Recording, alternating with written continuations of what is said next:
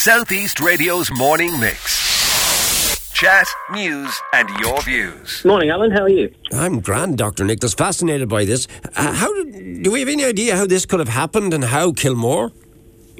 No, no, and that's a great question. And in fact, it's, this is one of the reasons we were so interested in it, our team here, because this, this animal is normally not found here. Like the um, the most northerly records that that we've had for this species in, in the past has been uh, around about as far as France. So when, as soon as this turned up on, on Saturday morning, you know, we were all quite surprised to, to see it here. It's not a normal location for it. So, um, yeah, like we, on Saturday, we took a load of measurements and, and samples from this animal to just try to learn a lot more about what might have happened to this thing. So it's obviously very, very rare then to have this shark in Irish waters or to have it in Wexford waters. So you, you say you've taken samples. What will happen to the shark now? Is it going to be further studied? Absolutely, yeah, absolutely. So we've taken literally dozens of, of samples of, and measurements from, from that specimen, and we're going to spend the next few months, our team, looking at everything, looking at its DNA, so doing genetics analysis. We're going to look into its stomach to see what it might have eaten recently.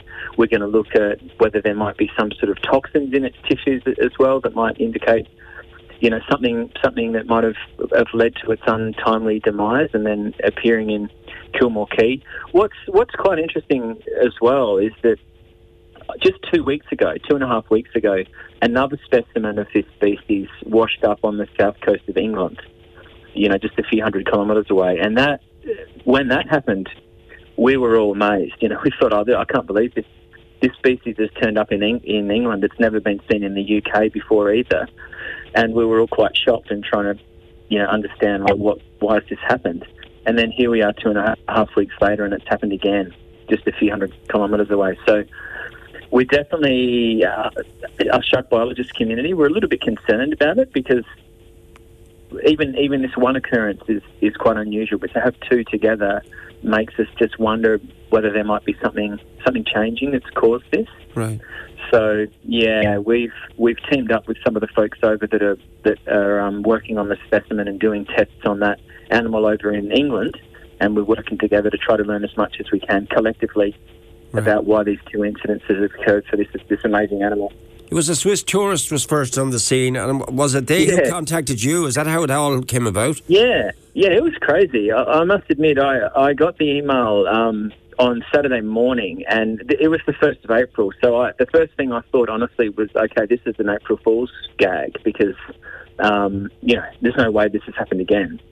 But Martin, Martin the tourist, yeah, he attached photos to his, his email, and as soon as we saw those photos, we thought, oh no, we, we have to get down there and and try to learn learn what's happened here because it was it was a very unusual um, phenomenon to see a second one of these appearing in in a similar kind of area. Yeah, and we rushed against the tide. I mean, it was it was quite a, a mad dash. Me and my team, we we drove down as quick as we could on Saturday, and we managed to yeah. to get to the specimen before the tide came and took it out. Right. Um, and, and luckily, the, the whole specimen was intact. Unfortunately, the specimen over in England a few weeks ago, um, before scientists were able to get down and, and sample the animal, um, some members of the public had, had, gone and removed the head and the tail and taken that away. So um, a lot of that specimen was unavailable for for right. further scientific study. Whereas in Kilmore, it was it was in good condition, so we were happy with that. And you now have it in Trinity College Dublin, do you?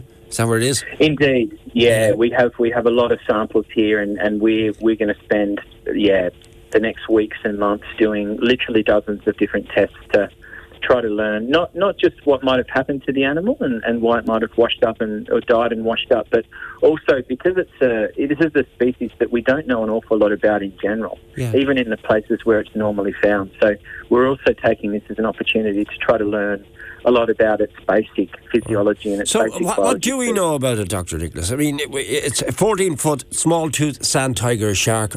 I'm told from, found normally in far deeper waters, which means it wouldn't be would be very very rarely seen and um, yeah. it, it is a, a, a quiet uh, species by all accounts not a risk to human life Yeah, that's right. Yeah, exactly right, Alan. Yeah, so it's normally found a lot further offshore and in much deeper water. Hundreds, hundreds of meters deep is, is its preferred normal habitat.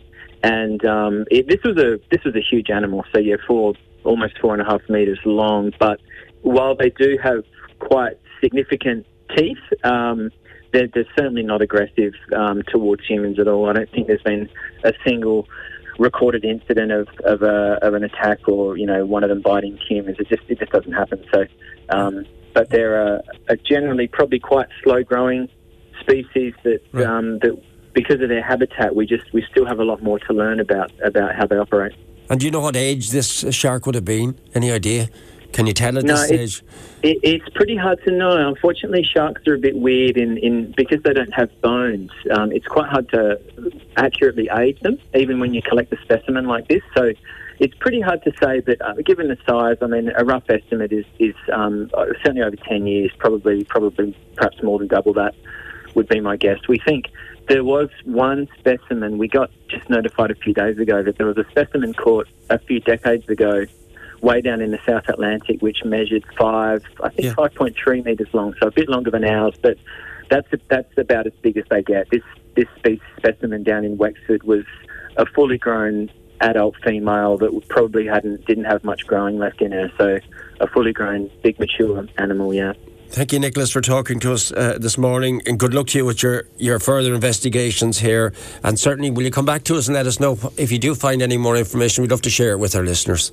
Absolutely, we'll do. Sounds great, Alan. Southeast Radio's morning mix: chat, news, and your views. Alan Corcoran.